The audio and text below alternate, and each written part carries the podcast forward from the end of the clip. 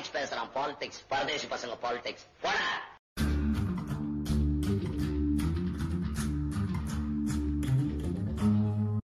ஒரு வழியா ரொம்ப நாள் கழிச்சு மறுபடியும் மீட் பண்ணி சீசன் டூல ஏதோ பேசலாம்னு ஆரம்பிச்சிருக்கோம்.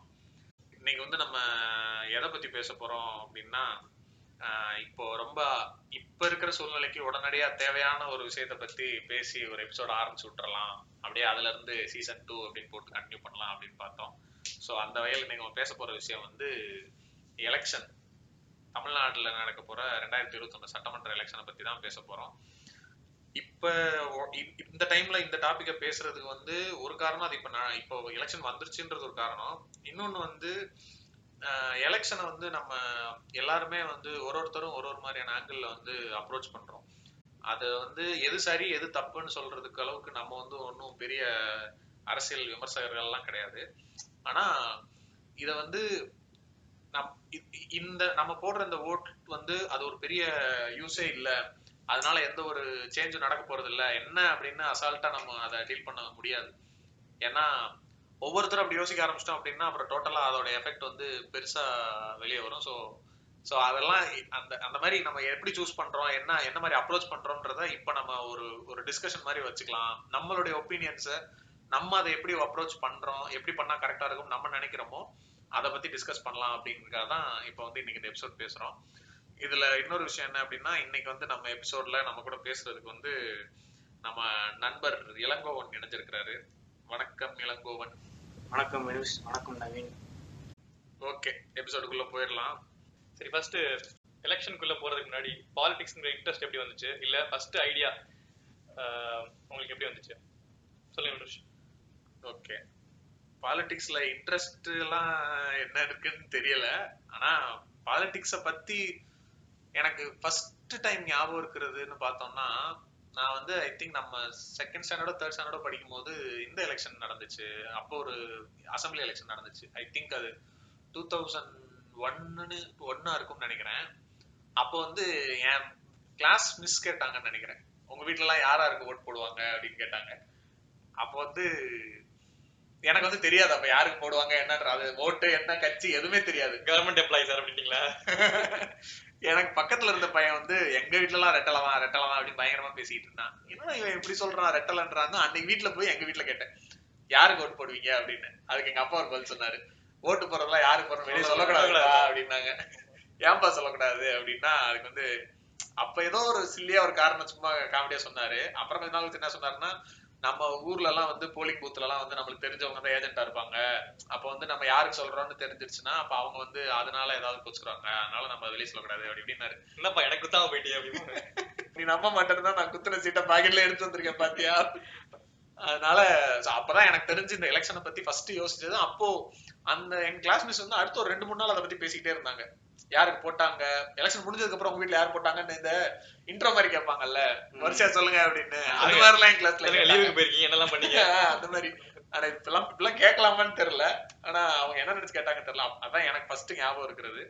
அதுக்கப்புறம் விவரம் தெரிஞ்சு பாலிடிக்ஸ்னா நம்மளுக்கு ஓட்டிங் ரைட்ஸ் அந்த பதினெட்டு வயசு வரும்போதுதான் சரி நம்ம வந்து அப்போ ஒரு அந்த ஒரு ஆர்வம் இருக்கும்.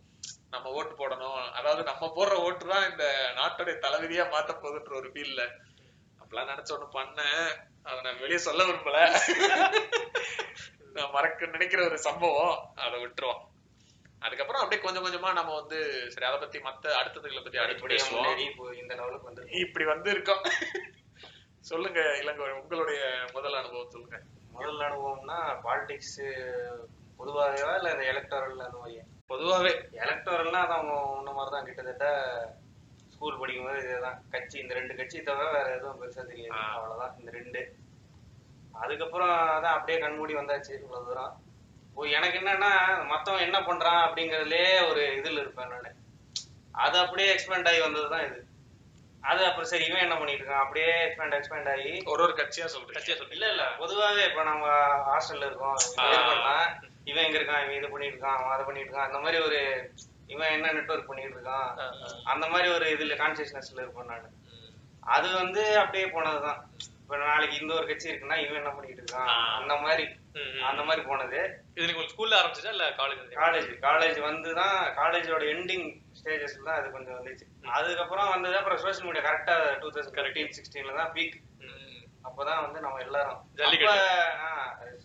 ஜல்லிக்கட்டு செவன்டீன்ல கரெக்டா வந்துச்சு. பிப்டீன்ல அந்த ஃபேஸ்புக் அதெல்லாம் பயங்கரமா வந்துச்சு அப்ப அந்த இவனுங்க எல்லாம் பண்றதெல்லாம் உள்ள- எல்லாரும் ஃபேஸ்புக்ல வந்துட்டானுங்கல்ல. ஆமா. அப்ப இவனுங்க எல்லாத்தையும் உட்காந்து அப்படியே பாக்குறதுதான். சர மாதிரியே உட்காந்து யூடியூப் ஃபேஸ்புக் எல்லாத்தையும் பார்த்து அப்படியே அதுல ஒரு ஆஃப் பாயில் மாதிரி அப்படியே அதுல வெந்து வேகாதமா எல்லாம் ஒரு பிளர்டா ஒரு புரிஞ்சு வச்சாச்சு அதுல. அதுக்கப்புறம் அப்படியே கொஞ்சம் கொஞ்சமா ரிஃபைன் ஆகி ரிஃபைன் ஆகி வந்துட்டே இருக்கும். இப்போ இன்னும் ஆஃப் பாயிலா அப்படியே போயிட்டு இருக்கு. கொஞ்சம் பத்து- விசில் விடணும் இன்னும். அது சொல்லுங்க நவீன். அதான் நானும் கடைசி வரைக்கும் நான் டிஜிட்டல்லயே அப்படியே ஓட்டிட்டு அப்படியே உயர வேண்டியதான் ரோட்டுக்கே வராம. அதுவும் ஒரு போராட்டம் தானங்க. இல்ல இல்ல என்ன இருந்தாலும் அது டிஃபரன்ஸ் இருக்குல்ல. இருக்குதான் இருக்குதான் எல்லாருக்கும்? லீடர்ஸ்லாம் நிறைய பேர் சொல்லியிருக்காங்க. அது வந்து. டிஜிட்டல்லாம் ஒரு லெவலுக்கு தான் இருக்கணும். அதையே நம்பிலாம் இருக்கக்கூடாது அப்படின்னு. அது கரெக்ட் அதையே முழுசா நம்பி இருக்க முடியாது. வந்து இப்ப கமல் மாதிரி உட்காந்துட்டு போற வாரத்துக்குலாம் உட்காந்து போட்டுட்டு இருந்தோம்னா அப்படிதான் இருக்கும். டைரக்டா இருக்கீங்க பின்னாடி கண்டென்ட் பொறுமையா போவோம். இல்ல இல்ல. போயிரும் போயிரும். சொல்லுங்க நவீன் உங்க எக்ஸ்பீரியன்ஸ் சொல்லுங்க. அதான் பாலிடிக்ஸ் அப்படின்னு டைரக்டா வந்து அதான் எனக்கும் கிட்டத்தட்ட அந்த ஜல்லிக்கட்டு அந்த டைம்ல தான் ஓரளவு பாலிடிக்ஸ்குள்ள ஒரு ஐடியாலாம் வந்துச்சு. அதுவும் இல்லாம நான் அதுக்கப்புறம் அந்த ஜெர்மனி போனது ஒரு த்ரீ ஃபோர் இயர்ஸ் இங்க இருக்கிறதுனால எனக்கு டைம் நிறைய கிடைக்குது. நம்ம ஊர்ல இருந்தோம்னா நம்ம பாட்டு வந்து ஏன் சுத்திக்கிட்டு விளையாடிக்கிட்டு இப்படி சுத்திக்கிட்டு இருப்போம். அங்க போயிட்டு நிறைய டைம் கிடைக்கிறதுனால இதை பத்தி யோசிக்கிறதுக்கு ஒரு ஒரு ஒரு டைம் கிடைக்குதுன்னு வச்சுக்கலாம்.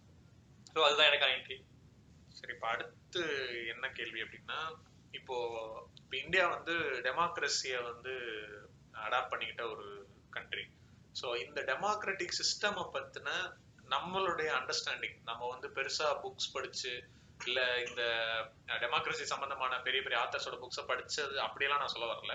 பேசிக்காக நம்மளுடைய சுற்றுப்புறம் நம்ம சின்ன வயசுல இருந்து ஸ்கூல்ல இதை வச்சு நம்மளோட அண்டர்ஸ்டாண்டிங் என்னவா இருக்கு?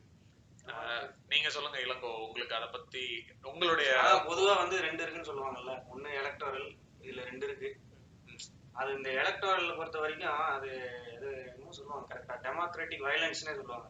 அதாவது ஐம்பத்தோரு பேர் வந்தாலுமே வந்து நாற்பத்தொன்பது பேரோட இது மொத்தமா. ஃபர்ஸ்ட் பாஸ் போஸ்ட் சிஸ்டம் அதனால வந்துட்டு இது வந்து எப்படி சொல்றது நாற்பத்தொன்பது பேருக்கான ஒரு வேல்யூவே இல்லாம போயிருக்குல்ல அதனால இதுல ஒரு பெரிய மைனஸும் இருக்கு.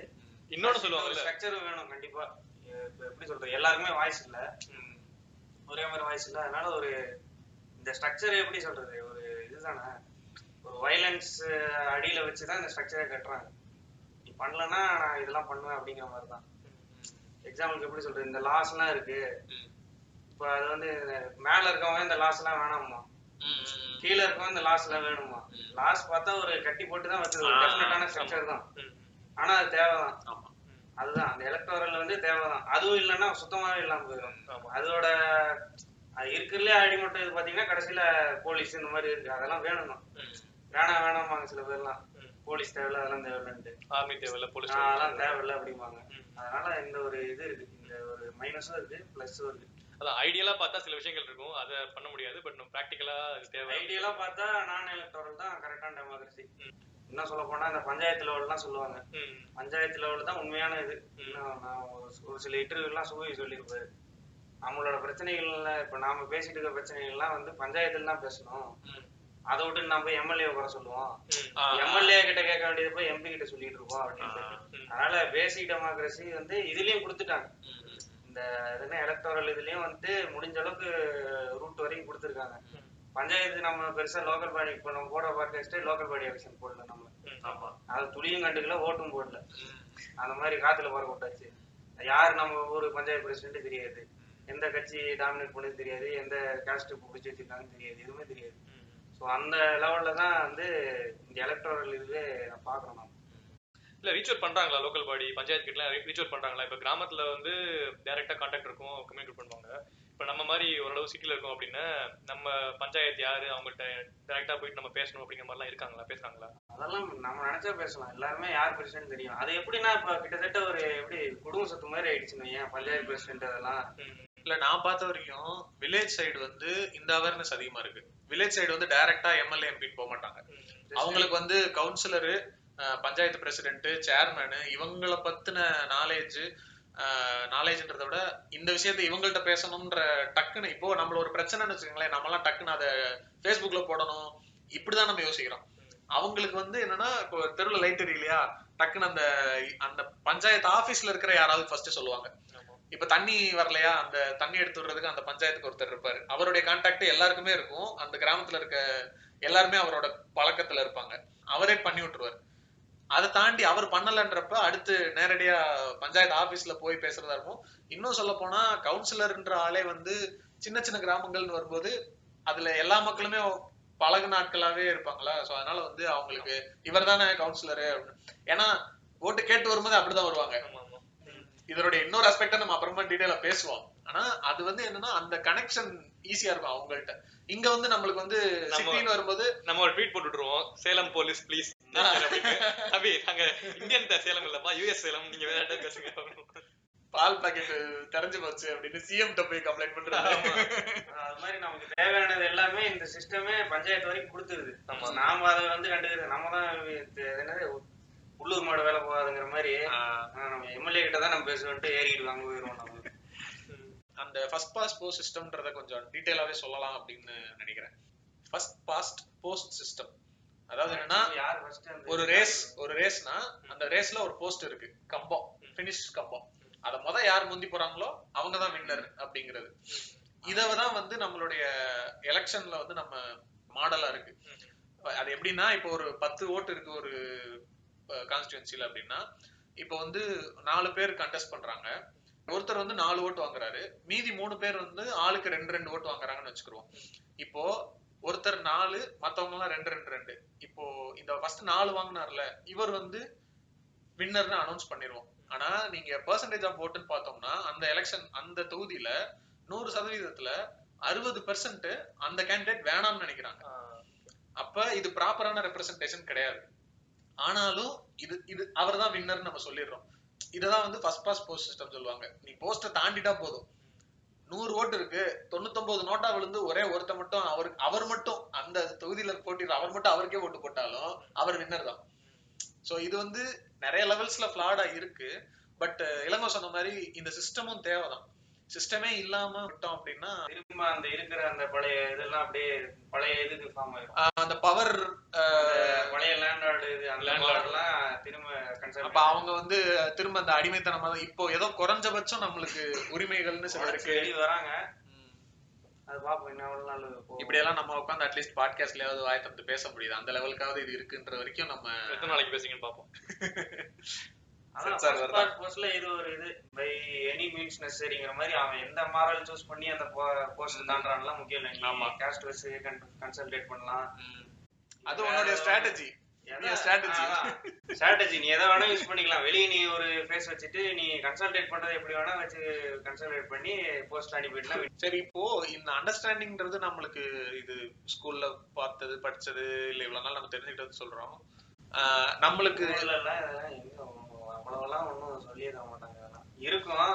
நம்ம வந்து அப்படியே ஆக்சுவலா பார்த்தோம்னா நம்மளுடைய சிவிக்ஸ் சப்ஜெக்ட்ல வந்து இந்த லோக்சபா ராஜ்யசபா அசம்பிளியை பத்தின அதனுடைய அதோட ஒர்க் அதுல எப்படி பார்ட்டிசிபேட் பண்றது எப்படி கண்டெஸ்ட் பண்றதுன்றது எல்லாமே முழு டீடைலும் இருக்கு ஆக்சுவலா சிக்ஸ் டு டென்ல இருக்கிற நம்ம தமிழ்நாடு சிலபஸ்ல நம்மளுக்கு தெரிஞ்சு எல்லாமே இருக்கு. இல்ல திரும்பவுமே அந்த ஸ்கூல்ல வந்து பஞ்சாயத்து அந்த இது பத்தியும் இருக்கும். அந்த அதுதான் மெயினா வந்து ஒரு இதுவாவே இருக்காது. அதாவது என்னன்னா சிவிக்ஸ் வந்து தனி சப்ஜெக்டா இருக்காது நம்மளுக்கு. ஹிஸ்டரி அண்ட் சிவிக்ஸ் சேர்ந்து இருக்கும் ஹிஸ்டரியில வந்து ஒரு இருபது லெசன் இருக்கும் சிவிக்ஸ்ல ஒரு அஞ்சு லெசன் இருக்கும்.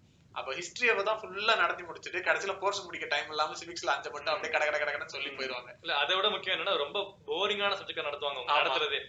அது ஆல்ரெடி கொஞ்சம் தியரட்டிக்கலா இருக்கும். அதை இன்னும் கொஞ்சம் புரியுற மாதிரி நிஜமாவே பசங்களை ரீச் பண்ணணுங்கிறதுக்கான டாபிக் அதெல்லாம் எடுக்க வேண்டியது. ஆனா அந்த மாதிரி பண்ண மாட்டாங்க அதான் பிரச்சனை.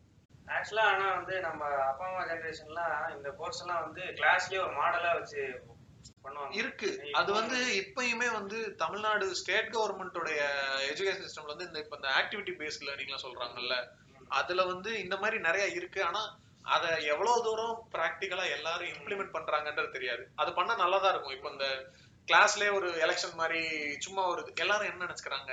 எலெக்ஷன் மாதிரி அவங்களுக்கு சொல்லி கொடுக்கறதே பெரிய தப்பு. ஏதோ கெட்ட விஷயம். இப்பவே இந்த வயசுல அவங்களுக்கு போய் அரசியல் சொல்லி தரோம் அப்படின்னு நினைச்சுக்கிறாங்க. ஜேடி சார் நீங்களா? நான் அந்த வகையில தான் நான் சொன்னேன். எங்க மிஸ் வந்து இந்த மாதிரி எல்லாத்தையும் கேட்டது வந்து சரியா தப்பான்னு தெரியல. அந்த வயசுலயே இத பத்தின ஒரு அவேர்னஸ் உருவாக்கணும்னு நினைச்சு கூட அவங்க அதை பண்ணியிருந்திருக்கலாமே. இல்ல அப்ப அந்த பழைய அந்த எப்படி செவன்டிஸ் படிச்ச அந்த ஜெனரேஷன் அவங்க வந்து கிளாஸ்லயே ஸ்பீக்கர் ஒரு எப்படி சொல்றது அசம்பிளியோட மிமிக் பண்ற மாதிரி கிளாஸ்லயே பண்ணுவாங்க அந்த மாதிரிலாம். ம். அவங்க அந்த ஃபவுண்டேஷன் தான் இன்ன வரைக்கும் ஓடிட்டு இருக்கு. அந்த ஜெனரேஷன் படிச்ச ஃபவுண்டேஷன் தான் ஆக்சுவலா அதான். நம்ம ஜெனரேஷனுக்கு முந்தின ஜெனரேஷனுக்கு வந்து இந்த எலெக்ஷன் பத்தின பாலிடிக்ஸ் பத்தின அவேர்னஸ் வந்து நிறையவே இருக்கு. நம்ம அவ- அதாவது இது இது நான் வந்து எப்படி பாக்குறேன் அப்படின்னா நம்மளுக்கு முந்தின ஜெனரேஷன் இருக்காங்கல்ல அவங்க தான் இந்த ஃபர்ஸ்ட் லெவல் ஆஃப் இந்த இந்த கேஸ்ட் ஹைரார்கி இந்த சோசியல் ஹைரார்கில செகண்ட் லெவல்ல இருந்து கீழ்மட்டத்துல இருக்கிறவங்கல ஃபர்ஸ்ட் ஜென்ரேஷன்ல அதிகமா படிச்சவங்க வந்து டிகிரி பேசிக்கா டிகிரி வாங்குனதுல வந்து ஒரு டிரான்சிஷன் ஸ்டார்ட் ஆனது நம்மளுடைய அப்பா அம்மா ஜென்ரேஷன்ல தான் நடந்துச்சு. சோ அப்போ வந்து அவங்களுக்கு அவங்களுடைய ரைட்ஸ்க்காக நிறைய ஸ்கீம்ஸ் வந்துச்சு அந்த டைம்ல சோ அப்போ வந்து அவங்களுக்கு வந்து இன்னைக்கு இதை நம்ம யார் யார் இது இதை நம்மளுக்கு பண்றா? இதனால நம்ம எப்படி இது பண்றோன்றத முழுமையா அவங்க புரிஞ்சு காட்டியும் கூட அவங்களுக்கு ஓரளவு அந்த தெளிவு இருந்துச்சு. அப்ப ஃபாலோ பண்ண ஆரம்பிச்சவங்க அந்த பாலிடிக்ஸ் வந்து அப்படியே ஃபாலோ பண்ணிட்டே இருந்தவங்க என்ன ஆயிட்டாங்கன்னா பாலிடிக்ஸ்ல வந்து கரப்ஷன் இருக்கு இதெல்லாம் எல்லாமே எல்லாத்தையும் எல்லா இடத்துலயும் எல்லாமே இருக்கு. அப்படி நினைச்சு அவங்க அவங்களுடைய அடுத்த ஜெனரேஷன் பசங்களுக்கு அத மறைச்சு வச்சே கொண்டு வந்துட்டாங்க. இதெல்லாம் உனக்கு தேவையில்லை இப்ப எதுக்கு அதை பத்தி நீ பேசுற? இன்னைக்கு நம்ம பாலிடிக்ஸ் பத்தி இவ்வளவு தூரம் பேசுறத கூட நம்மளுக்கு முந்தின ஜெனரேஷன் வந்து எப்படி எடுத்துப்பாங்கன்னு சொல்ல முடியாது. அரசியல்ல சாக்கடைங்க அப்படி சொல்லி அதை வந்து ஒதுக்கியே வந்து நம்ம ஜெனரேஷன்ல யாருக்குமே அதனுடைய கரெக்டான இது தெரியல. நம்ம நம்மளுக்குமே வந்து பாத்தீங்கன்னா லோக்சபா எலெக்ஷன் அசம்பிளி எலெக்ஷன் பத்தி வந்து நம்மளுக்கு ஓரளவுக்கு ஐடியா இருக்கும். இது இந்த பஞ்சாயத்து ராஜ்ன்றது என்ன முனிசிபாலிட்டினா என்ன டவுன் பஞ்சாயத்துன்றது என்ன கிராம பஞ்சாயத்து என்ன இதுக்கான டிஃபரன்ஸ் எதுவுமே நம்மளுக்கு எல்லாம் பெருசா தெரியவே தெரியாது. அவங்களுக்கு அது நல்லா தெரியும். அவங்களுக்கு பிராக்டிக்கலாவே அதுல நிறைய அவங்க அதுல இன்வால்வ் ஆயிருந்திருக்காங்க நம்ம இன்னொரு விஷயம் என்னன்னா நம்ம யாருமே சொந்த ஊர்ல அதிகமா இல்ல. சோ நம்ம எந்த கான்ஸ்டியூன்சிக்கு ஓட்டு போடுறோமோ அதனுடைய பலன்களை நாம முழுசா அனுபவிக்கிறது இல்ல அதுவும் ஒரு காரணம். அது ஒண்ணு. அப்புறம் முதல்ல அந்த அதான் மோஸ்டா இந்த பஞ்சாயத்து இதுல வந்து கான்சென்ட்ரேட் பண்ண சொல்லுவாங்க. முதல்ல அந்த கிராம சபை எல்லாம். நாலு தடவை கூடும் அதெல்லாம் எப்ப அதுல நாம போய் அங்க போய் பண்ணணும். உண்மையான டெமோக்ரஸி. பார்ட்டிசிபேட் பண்றோம். அதுதான் அவ்வளவு சிஸ்டம் உனக்கே கொடுக்குது. நாம அப்புறம் இக்னோர் பண்ணிட்டு அப்புறம் அது நல்லா இது நொட்டண்டு போயிட்டு ட்விட்டர்ல போட்டுட்டு இருந்தா நல்லா இருக்கு வெறும் ஓட் போடுறது மட்டும் நம்ம போக மாட்டேன். நான் யாரு கூடயும் சேர மாட்டேன். நான் தனியா போய் டிஜிட்டல்ல தான் இருப்பேன்னா அப்புறம் அங்க சேஃபா இருக்கலாம்ல எவனும் அடிக்க வர மாட்டான். சபையில அப்படிலாம் கிடையாது. அப்படிலாம் கிடையாது. Hindu Rashtra force coming for you Bharat Mata கி ஜெய்லாம் வருது. அதுவுமே ஏதோ நடக்கவில்லை இல்ல இந்த ரெண்டு கிராம சபை ஏதோ காரணம் கட்டி பண்ணவில்ல கொரோனானால பண்ணவில்ல இல்ல இப்ப கிராம சபையை வந்து இவங்க இப்ப கமல் ட்ரை பண்ணதா இருக்கட்டும் இல்ல ஸ்டாலின் பண்ணதா இருக்கட்டும். இல்ல நான் அவங்க பண்ணது எல்லாமே ஒரு டிராமா மாதிரில இருக்குன்றேன். சும்மா அவங்க வேற வழி இல்ல. அப்படிதான் அவங்க அப்படிதான் பண்ணுவாங்க. நீ கவர்மெண்ட் அவங்க பண்றது வந்து நடந்து நடந்துட்டு தான் இருக்கு. நடந்துட்டு தான் இருக்கா நான் போயிருக்கேன். அப்படியா? போயிருக்கேன் போயிருக்கேன். மோஸ்டா நாம எதுவும் ஆக்சுவலா இதெல்லாம் கணக்கு ப்ரொடியூஸ் பண்ணுவாங்கல்ல? அதெல்லாம் ஒவ்வொரு பஞ்சாயத்துல வந்து. சில டைம்லாம் வந்துட்டு சும்மா ஒரு வருவாரு போயிருவாரு. நான் இப்போ ஃபர்ஸ்ட் டைம் போறங்காட்டி வந்துட்டு பெருசா நான் ஒரு ப்ரிப்பேர் பண்ணிட்டு. கிராம கமிட்டின்னு சொல்லுவாங்க. ஊர்ல. எங்க ஊர்ல அதை சொல்லி நான் கேள்விப்பட்டிருக்கேன். அதுல வந்து கிராமத்துக்கு இந்த தலைவர் எல்லாம் தேர்ந்தெடுத்து வச்சிருப்பாங்க. அவங்க கூடும்போது பொதுமக்கள் போவாங்க. போய் அந்த ஒரு அந்த ஊருக்குன்னு ஒரு கூடுற இடம் இருக்கும்ல. பழைய பஞ்சாயத்து.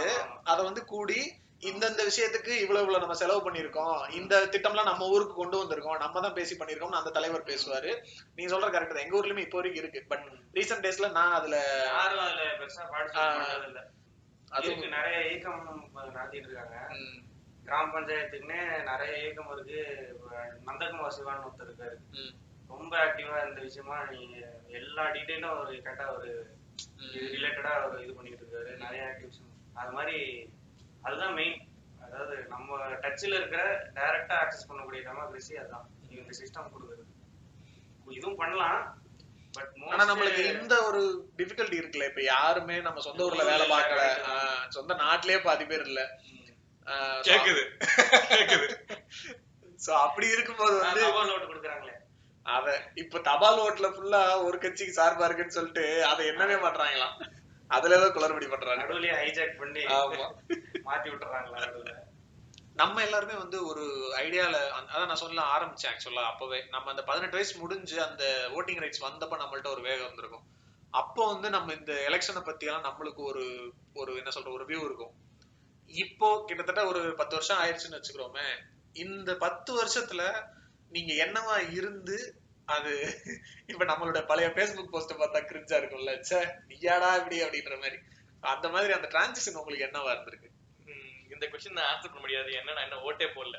ஏன்னா நான் நாலு டைம் ஓட்டர் ஐடி அப்ளை பண்ணிட்டேன். வரவே இல்லை. இப்ப கூட போன மாசம் கூட அப்ளை பண்ணிட்டேன். இன்னும் வரவே இல்லை.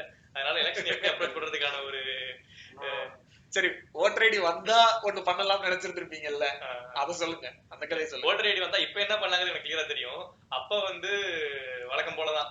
ஊழலற்ற ஆட்சி அப்படின்னு சொல்லிட்டு நம்ம ஏதாவது எவனாவது பேசுவாங்கல்ல அதை வந்து இருந்திருப்போம் மாற்று மாற்று அரசியல் சொல்லி எவனாவது பேசியிருப்போம் அப்போ இருந்திருப்போம் அந்த மாதிரி தான். நீங்க சொல்லுங்க இலக்கம் நம்ம first election two thousand fourteen இந்த எலெக்ஷன் லோக்சபா எலெக்ஷன்.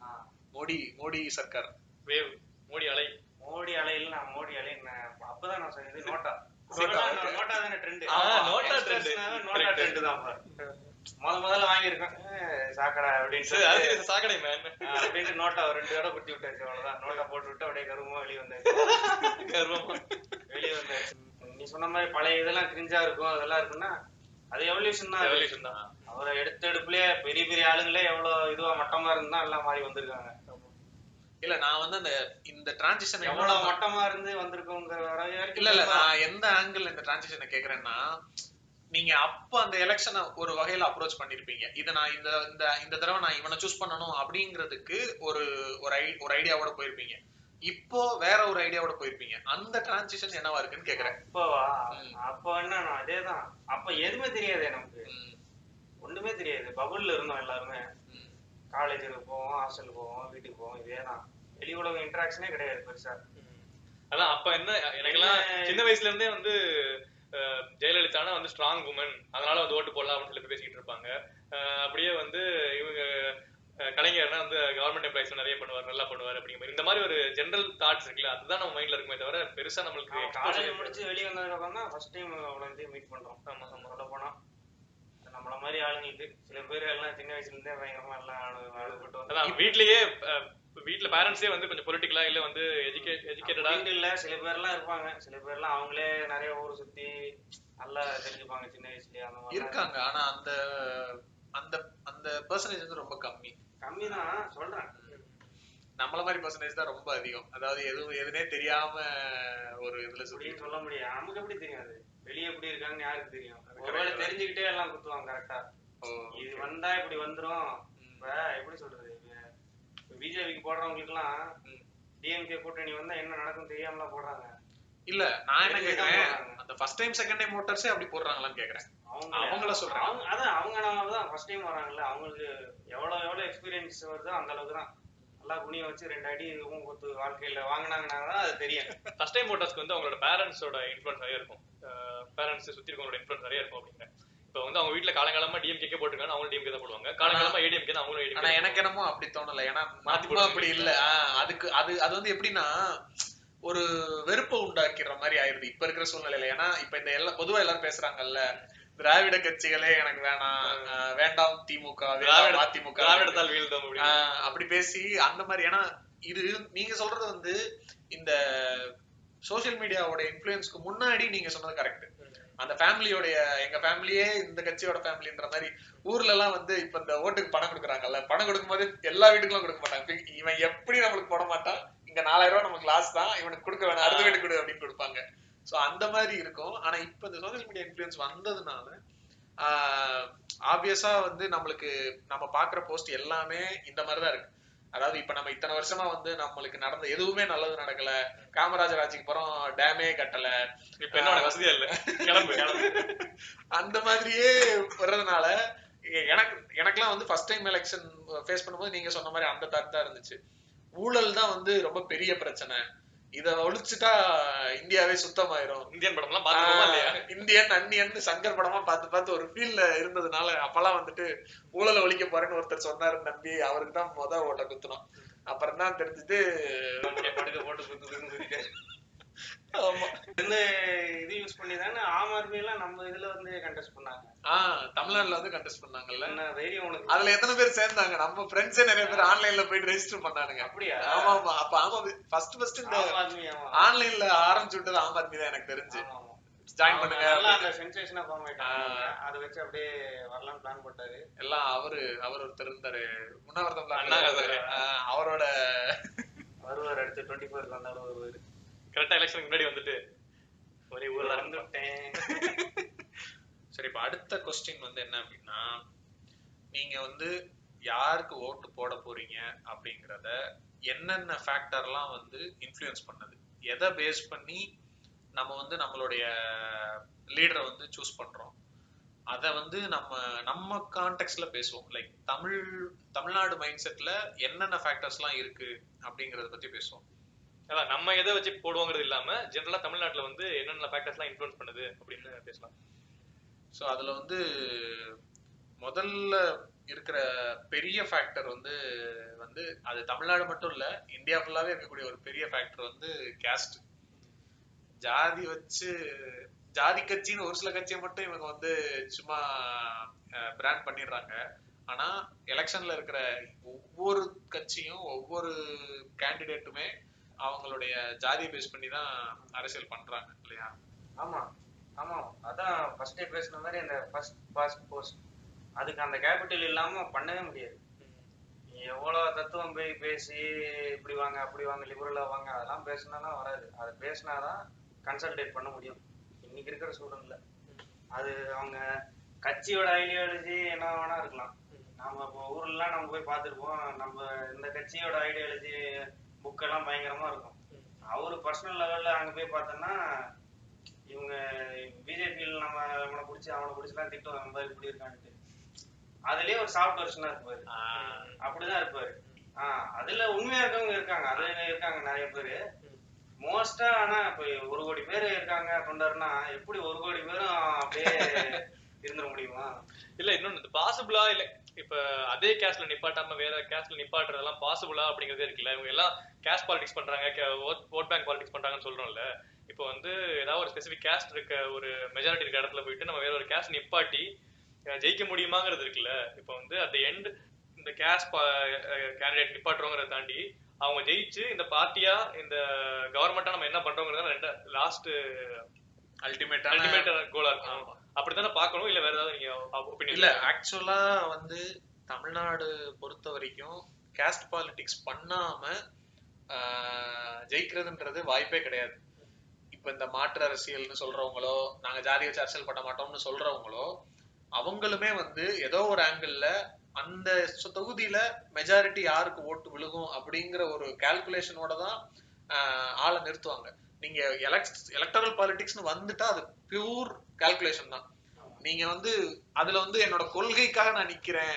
ஜெயிச்சா தமிழ்நாடு ஜெயிச்சிச்சு தோத்தா தமிழ்நாடு தோத்துச்சுலாம் சொல்ல முடியாது. நீங்க கால்குலேட் பண்ணி தான் ஆகணும் ஓகே தோற்றது நான் அல்ல. கேடி பிள்ளை கிளடுறாங்க மாதிரி நாலு பேர் ஹெல்ப் பண்ணிட்டு ஓகேடா மச்சான் நாலு ஓட்டு கன்ஃபார்ம் அடுத்து அப்படின்னு கவுண்ட் கூட்டிகிட்டே தான் போக முடியும். அப்ப இது இ- ஒரு ஒரு ஒரு கான்ஸ்டியன்ஸ் எடுத்துக்கிட்டோம் அப்படின்னா அதுல நிறைய கேஸ்ட் பீப்புள் இருப்பாங்க. அதுல அப்ரஸ்டு கேஸ்ட் இருப்பாங்க ஓபிசி இருப்பாங்க ஃபார்வர்டு இருப்பாங்க. யார் மெஜாரிட்டின்றதையும் பார்க்கணும். அட் சேம் டைம் அந்த மெஜாரிட்டியில் இருக்கிற யாரோ ஒருத்தரை நிறுத்திட்டாலும் உங்களால முடியாது. ஏன்னா அந்த மெஜாரிட்டியில் இருக்க பாதி பேர் வந்து அதுல ஒரு மா- மாத்தி ஓட்டு போடுறவங்களும் இருப்பாங்க. அப்போ அந்த மெஜாரிட்டி காஸ்ட்டை தாண்டி மற்ற கேஸ்ட்ல இருக்கிறவங்களையும் உள்ள இழுக்கிறதுக்கு ஏத்த மாதிரியான ஒரு ஒரு செயல் செய்யணும் அது ஸ்டண்டோ இல்ல நீங்க நிஜமா செய்றீங்களோ நல்ல திட்டம் கொண்டு வர்றீங்களோ ஏதோ ஒண்ணு பண்ணி அந்த அந்த அதர் கேஸ்ட்ல இருக்கிறவங்களையும் உள்ள இழுக்கிற மாதிரி தான் நம்ம போட முடியும் ஆனா முழுக்க வந்து கேஸ்ட்ங்கிற விஷயத்த வந்து விட்டு தள்ளிட்டு வந்து இந்த எலெக்ஷன் பாலிடிக்ஸ் வந்து பண்ணவே முடியாது. கான்சியஸ்னஸ் அது வந்து கான்சியஸ்னஸ் அழிக்க முடியாது. இப்ப இருக்கிற ஏன்னா இப்ப நம்ம பேசுறது எப்படி ஆயிரும்னா என்ன இவனுங்க ஜாதி அரசியல் வந்து சப்போர்ட் பண்றானுங்கன்ற மாதிரி இருக்கலாம். ஆனா நான் ஒரு டிரான்சிஷன் சொன்னேன்ல. இல்ல நம்ம எதிர்பார்க்கறது என்னங்கிறது அது ஒரு பக்கம். இருக்குது. நம்ம எதிர்பார்க்கறது வந்து கேஸ்ட் பத்திலாம் இல்லாம எதுவுமே இல்லாம நியாயமா யார் நல்லா பண்ணுவாங்க அப்படின்னு பார்த்து தான் போடணும் பட் இப்ப இருக்கிற சுச்சுவேஷன் இதுதான். இதுக்கு இவங்க பண்ணி தான் ஆகணும். நான் ஏன் சொல்ல வரேன் அப்படின்னா இப்ப டிஎம்கே மேல ஒரு பெரிய குற்றச்சாட்டு சாரி சமூக நீதி பேசுறீங்க.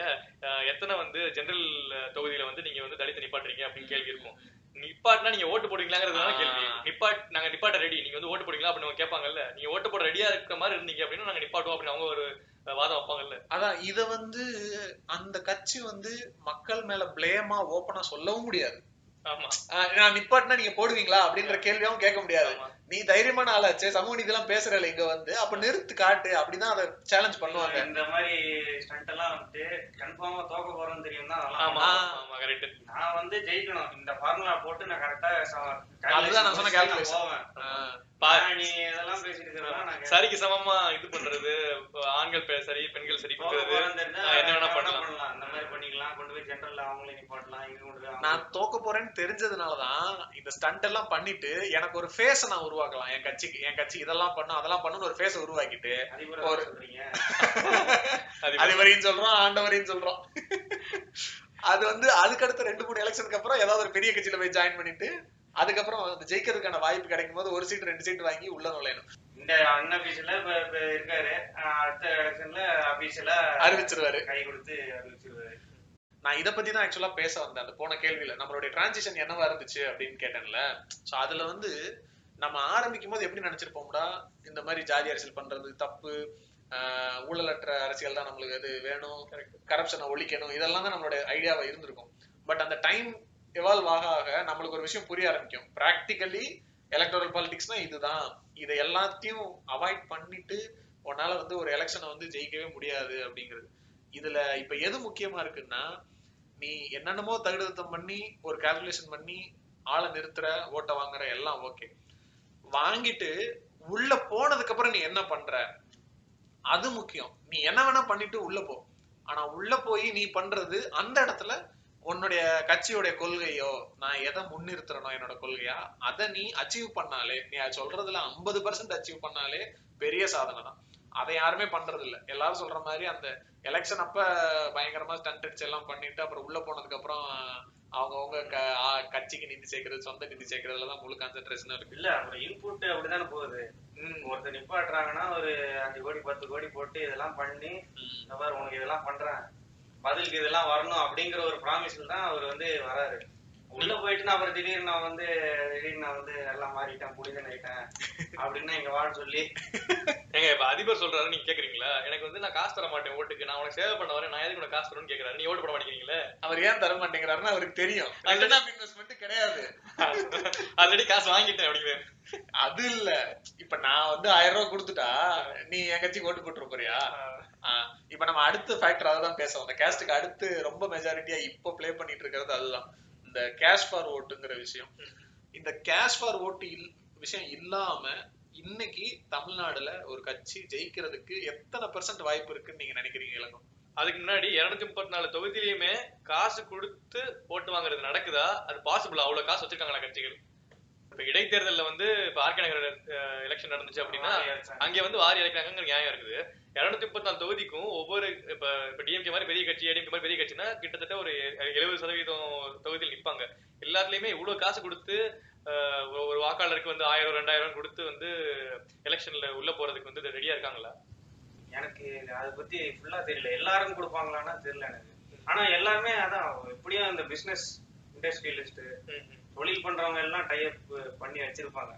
அவங்க தான் பவர் ஹவுஸ். எல்லாத்துக்கும்.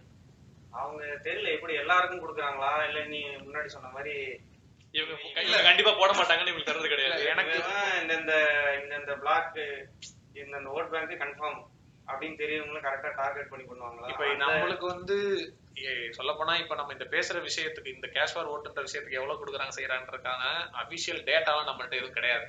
நம்ம வந்து ஸ்டிங் ஆபரேஷன் எல்லாம் பண்ணிட்டு இத நம்ம பேசல. ஆனா நம்ம வீட்ல வாங்கியிருப்பாங்கல்ல.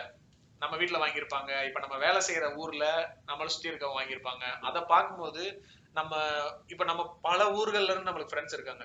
இருநூத்தி முப்பத்தி நாலு தொகுதியிலயும் இது கன்ஃபார்மா நடக்குதுன்னு என்னால உறுதியா சொல்ல முடியாது. ஆனா எல்லா இடத்துலயும் பரவலா இது நடக்குது. கேஷ் ஃபார் ஓட்டுன்றது ஒரு வீட்டுக்கு ஒரு ஓட்டுக்கு இவ்வளவுங்கிறது இருக்குது. அதுதான் அதுதான் இப்ப நம்ம பேச வர்றோம். இல்ல நான் என்ன நடந்துட்டு போகுதுங்கிறது ரெண்டா விஷயம்.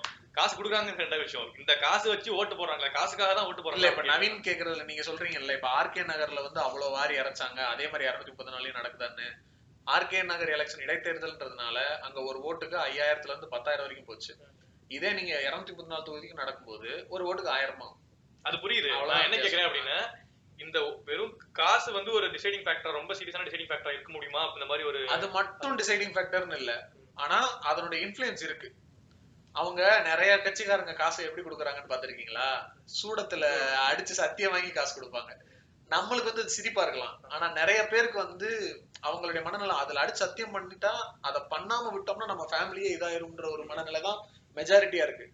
அதுல கட்சி வந்து ஒரு கட்சி மட்டும் ஒரு ஒரு- ஒரு வீட்டுக்கு வந்து காசு கொடுக்கறது இல்ல எல்லா கட்சியும் கொடுக்குறாங்க. பொதுவா ஆளுங்கட்சி வந்து அதிகமா கொடுப்பாங்க. ஏன்னா அவங்களுக்கு வந்து அந்த பினான்சியல் ஸ்ட்ரென்த் இருக்கும். இப்ப இருக்கிற அந்த எலெக்ஷன் எலெக்ஷன் நடத்தை விதிகளுக்கு உட்பட்டு ஆளுங்கட்சியால மட்டும்தான் அதிகமா இந்த மாதிரி பணத்தெல்லாம் டிரான்ஸ்போர்ட் பண்ண முடியும். இது வந்து இதுவே வந்து ஒரு ஆள்- ஆட்சி ஆட்சியில இல்லாத ஒரு கட்சினா உங்களுக்கு வந்து அதை டிரான்ஸ்ஃபர் பண்றது சாதாரண விஷயம் கிடையாது அவங்களுக்கு. ஸோ இதெல்லாம் பேஸ் பண்ணி பார்க்கும்போது ஆளுங்கட்சிக்கு வந்து ஒரு அதுல ஒரு என்ன சொல்றது ஒரு ஒரு அட்வான்டேஜ் இருக்கு. அண்ட் இந்த நான் முன்னாடி சொன்ன அந்த விஷயமும் இருக்கு. ஏன்னா தொகுதி வாரியா தான் நிதி ஒதுக்குறாங்க. நிதின்றது வந்து தொகுதி மேம்பாட்டுக்கு இல்ல. எலெக்ஷனுக்கு கொடுக்கறதுக்கு வந்து ஒவ்வொரு தொகுதிக்கும் இவ்வளவுன்னு ஒரு ஒரு கட்சியும் ஒதுக்குறாங்க. அது எந்த மாதிரி போகும்னா இப்போ நம்ம லோக்கல் பாடி பேசணும்ல. அது வழியாவும் அப்புறம் அந்த ஒவ்வொரு கட்சிக்கும் இருக்கிற மாவட்ட செயலாளர் இந்த இளைஞர் அணி அஹ் மகளிர் அணின்னு இவங்கள்ல ஒரு ஒரு மாவட்டத்துக்கு இருக்கிறவங்க மாவட்டத்துக்கு கீழே வட்டம் பஞ்சாயத்துன்னு எல்லாத்துலயுமே ஊருக்கு ஊரு கட்சிக்கு ஒரு பொறுப்பாளர் இருப்பாங்க. அப்ப இது வந்து அந்த பொறுப்பாளர் யாரா இருப்பாங்கன்னா அந்த ஊர்ல இதுக்கு முன்னாடி அந்த கட்சி சார்பா கவுன்சிலர் எலெக்ஷன் இருப்பாரு இல்ல கரண்டா அவர் கவுன்சிலரா இருப்பாரு. ஆஹ் இல்ல சேர்மனா இருப்பாரு. இந்த மாதிரி இருக்கிறவங்க அவங்களுக்குன்னு ஒரு கூட்டம் வச்சிருப்பாங்க. அதுல அவங்களுக்கு ஆதரவு தெரிவிக்கிற பாலிடிக்ஸ்ல ஆதரவு ரொம்ப ஆக்டிவா இருக்கிற ஒரு கூட்டம் இருக்கும். அவங்க மூலமா தான் இந்த பணம் வந்து கடைசி நிலைமையில வரைக்கும் போய் சேருது. அப்படி சேரும்போது அந்த கடைசி நிலையில கொண்டு போய் சேர்க்கிறாங்கல்ல இந்த கவுன்சிலரோ இவங்களோ அந்த அந்த அமௌண்ட்ல அவங்க ஒரு அமௌண்ட் பர்சனலா அடிச்சுக்கிடுவாங்க அந்த அடிக்கிற அமௌண்ட் என்னவா இருக்கும்னா நான் சொன்ன அந்த என்ன சொல்றது ஒமிஷன் இவனுக்கு கொடுக்கறதுனால எந்த யூஸ் இல்ல. இவன் எப்படி அந்த கட்சிக்கு தான் போட போறான். அதனால இந்த அமௌண்ட்டை நம்ம வச்சுக்கிருவோம். நம்ம வச்சுக்கிட்டு நம்ம சொந்த செலவுக்கு பயன்படுத்தலாம். இல்ல எங்கேயாவது ஒருத்தனை கொஞ்சம் அதிகமா கொடுத்தா மடக்கிடலாம்னு ஒரு மனநிலை இருக்கும்ல. அந்த வீட்டுக்கு ஒரு ஆயிரம் ரெண்டாயிரத்தை சேர்த்து கொடுக்கலாம் ஒரு ஓட்டுக்கு. இப்ப நம்ம எல்லாம் சொல்றோம்னு வச்சுக்கோங்க நம்ம வீட்டுல வந்து இல்லம்மா அவங்க காசு கொடுத்தா வாங்காதீங்க அப்படிலாம் சொல்றோம்னு வச்சுக்கோங்களேன். அதை வந்து நம் அதை எல்லார் வீட்லயும் அதை அப்படி கேட்க மாட்டாங்க. அதுக்கு வந்து ரெண்டு நிறைய காரணங்கள் இருக்கு. இப்ப வந்து எப்படி சொல்லலாம்னா ஆஹ் ஒண்ணு அவன் கொடுக்கறத நம்ம எதுக்கு வாங்காம இருக்கணும்? அது என்ன அவன் காசா? இப்படி ஒரு லாஜிக் சொல்றதும் உண்டு. இன்னொன்னு குடுக்கறவன் பூரா தெரிஞ்சவனா சொந்தக்காரனா இருக்கான். அவன் கொடுக்கும்போது நம்ம வேணாம்னு சொன்னாலே அவன் முடிவு பண்ணிடுவான்டா நம்ம போட மாட்டோம்னு. நீங்க எல்லார்ட்டையுமே வேணாம்னு சொல்லுங்கன்னாலும் அவன் அவன் நினைச்சுக்கிடுவான்டா போட மாட்டோம்னு. அதனால வேற வழி இல்லாம எல்லாத்தையும் வாங்கிக்கிறோம். எல்லாத்தையும் வாங்கிட்டு நம்மளுக்கு பிடிச்சதை போடுறோம் அப்படின்னு அதுக்கு ஒரு நியாயம் வேற சொல்றாங்க. இல்ல காசு வாங்குறது கரெக்டா தப்பாங்கிறது அந்த டிஸ்கஷன் வேற. நான் எனக்கு நிறைய பேருக்கு வந்து அது வாங்குறது என்ன இருக்குது? அவங்க நம்ம சரி இந்த கேள்வியாவே நம்ம பேசலாம். காசு வாங்குறது கரெக்டா தப்பா? ஒரு ஒரு வாதம் எப்படி இருக்கும் அப்படின்னா காசு வாங்கிக்கலாம். ஓட்டை வந்து அதை அதை பேஸ் பண்ணி போட தேவையில்ல. நம்மளுக்கு வந்து யார் நல்லா பண்ணுவாங்களோ அதை வச்சு போட்டுக்கலாம் அப்படின்னு பண்றதுதான். நீங்க சொல்ற மாதிரி நீங்க காசு வாங்கல அப்படின்னா அதனால வந்து இவன் நம்ம வாங்கல நம்மளுக்கு ஆப்போசிட் தான் போட போறான்னு சொல்லிட்டு அதனால விளைவுகள். இல்ல நான் இந்த கேள்வியை அப்ப இன்னொரு மாதிரி சொல்றேன். காசு கொடுக்கும்போது. இப்ப ஒரு கிராமம் இருக்கு ஒரு பின்தங்கிய கிராமமோ இல்ல ஒரு நகரத்துல பின்தங்கிய ஒரு இடமோ இருக்கு. அங்க வந்து ஒரு ஓட்டுக்கு இத்தனைன்னு சொல்லி நான் ரொம்ப என்ன சொல்றது முன்னேற முடியாத இடத்துல இருக்கக்கூடிய மக்கள் இருக்கிற இடத்துல வந்து நான் வந்து ஒரு ஓட்டுக்கு ஆயிரம் ரூபான்னு சொல்லி நான் கொடுக்குறேன். இந்த மாற்றத்தை ஆண்டவர் சொல்ற மாதிரி நான் காசு வாங்க மாட்டேன்னு போர்டு போட்டு மாட்டிட முடியுமா? அது சாத்தியமா? ஏன் சாத்தியம் இல்ல? என்னை பொறுத்த வரைக்கும் மாரல்ஸ்ங்கிறது நிறைய மாறுங்க. நிறைய இடத்துல வந்து சில காசே இல்லாதவன் சாப்பாடுக்கே இல்லாதவன் வந்து திருடுறது வந்து மாரல் கிடையாது அப்படிலாம் சொல்ல முடியாது. ஒவ்வொருத்தவங்களுக்கும் ஒன்று மாறும். இப்ப நம்ம ப்ரிவிலேஜா இருக்கும் காசு வாங்க வேணாம் அப்படின்னு சொல்லிட்டு சொல்ல முடியும். அவன் வந்து ஒரு நாள் ஒரு மாச சம்பளமே வந்து மாச வருமானமே வந்து ரெண்டாயிரம் மூவாயிரம் இருக்கப்ப அவன் வந்து ஒரு ஓட்டுக்கு வந்து ரெண்டாயிரம் ரூபாய் தரேன்னு சொன்னா வாங்க தான் செய்வாங்க. அது இல்லாம குறை சொல்றதுக்கான வழி கிடையாது. நம்ம எல்லாத்தையும் ஈக்குவல் பண்ணிட்டு நீ வாங்காத அப்படின்னு ஆண்டவர் மாதிரி சொல்லலாம். ஆனா அது நடைமுறை சாத்தியம் கிடையாது. நம்ம எப்ப பார்த்தாலும் உட்டோப்பியாவே பேசக்கூடாது. பிராக்டிக்கலா என்னங்கிறத பார்க்கணும். ஆண்டவர் அடிக்கடி சைட் பண்ணிக்கிட்டே இருக்கு. ஐயா அந்த உட்டோப்பியானா என்னன்னு கொஞ்சம் விளக்கமா சொல்லிட்டீங்கன்னா கேட்கறவங்க நல்லா இருக்கும். உட்டோப்பியான ஒண்ணும் இல்ல. ஒரு கற்பனை சமூகம். ஒரு ஹண்ட்ரட் பர்சன்ட் சரியா இருக்கிற மாதிரி ஒரு சமூகம் வந்து லட்சிய சமூகம்னு சொல்லலாம். அதாவது எல்லாமே சரியா நடக்கிற ஒரு சமூகத்தை சொல்றீங்க. அது நடைமுறையில சாத்தியமே இல்லாத ஒரு விஷயம். ஆமா. ஓகே. இப்ப இந்த கேஷ் ஃபார்வர்டுக்கு அப்புறமா இன்னொரு பெரிய ஃபேக்டர் வந்து இது வந்து நம்மளுக்கு தெரிஞ்ச வகையில இது வந்து டேட்டாவா இதுவும் அகைன் சொன்ன மாதிரி இதுல வந்து எத்தனை பர்சன்டேஜ் இதை பேஸ் பண்ணி ஏன்னா கேஸ்டும் கேஷ் ஃபார்வர்டுன்றது நம்மளுக்கு ரொம்ப பரவலா நல்லா கன்ஃபார்மா தெரிஞ்ச விஷயம். ஆனா இந்த சின்னம் இருக்குல்ல ஒரு ஒரு கட்சியோட சின்னம் அது வந்து பெரிய இன்ஃப்ளூயன்ஸ கொடுக்குது.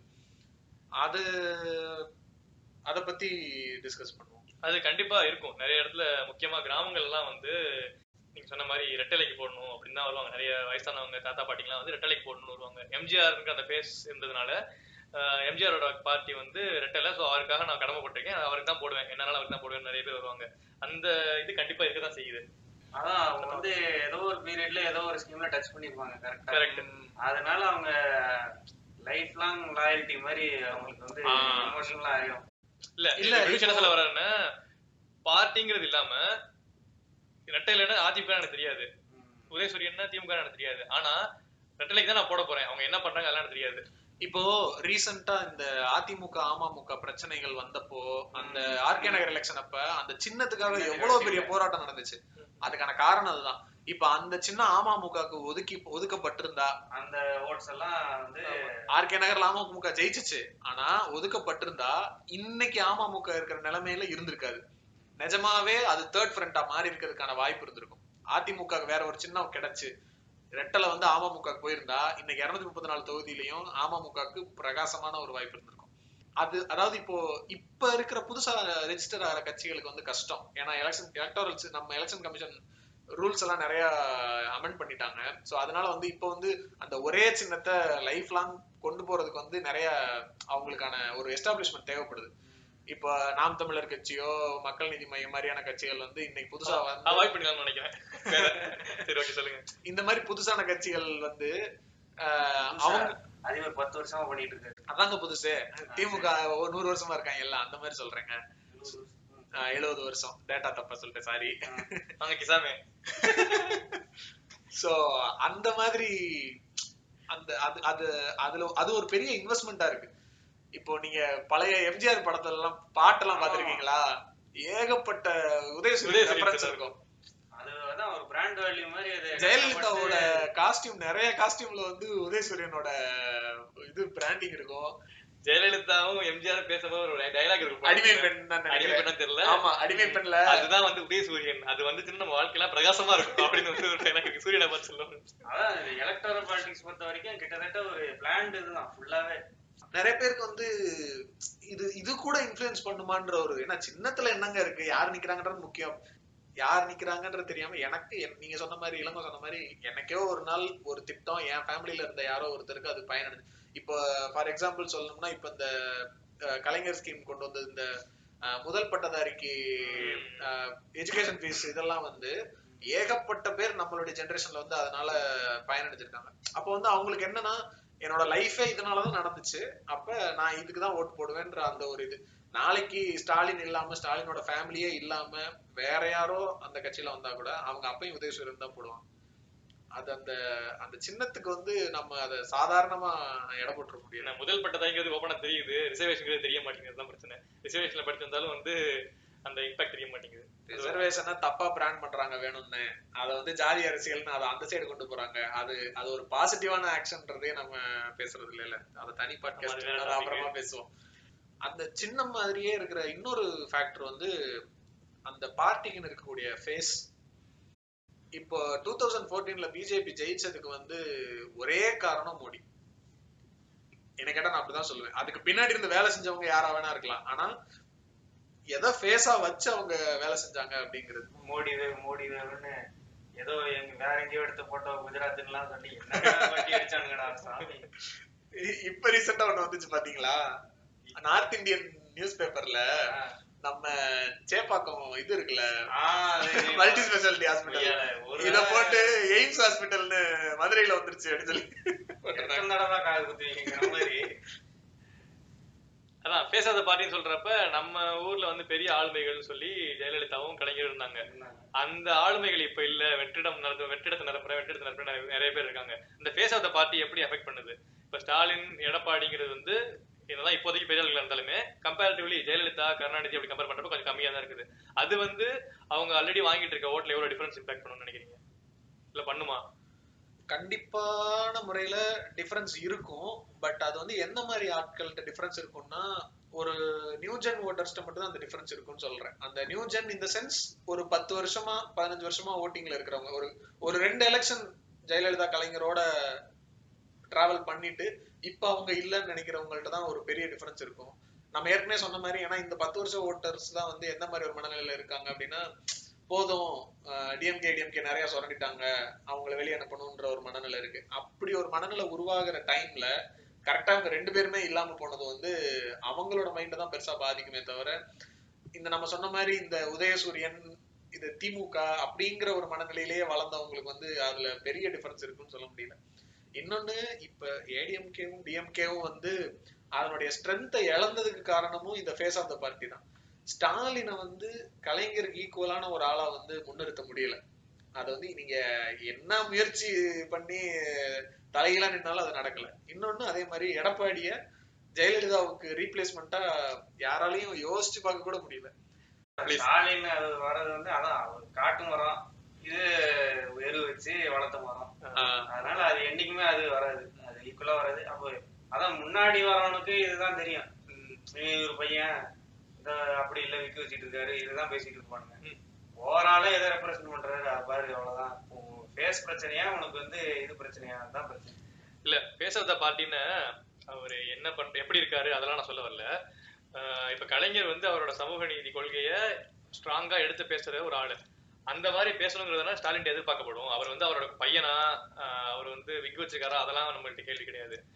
இந்த மாதிரி ஆளுமையா இருக்காரா? அப்படிங்கறதுனா கேள்வியா இருக்கும். அந்த இம்பாக்ட் கொண்டு அப்படி கேக்குறேன்.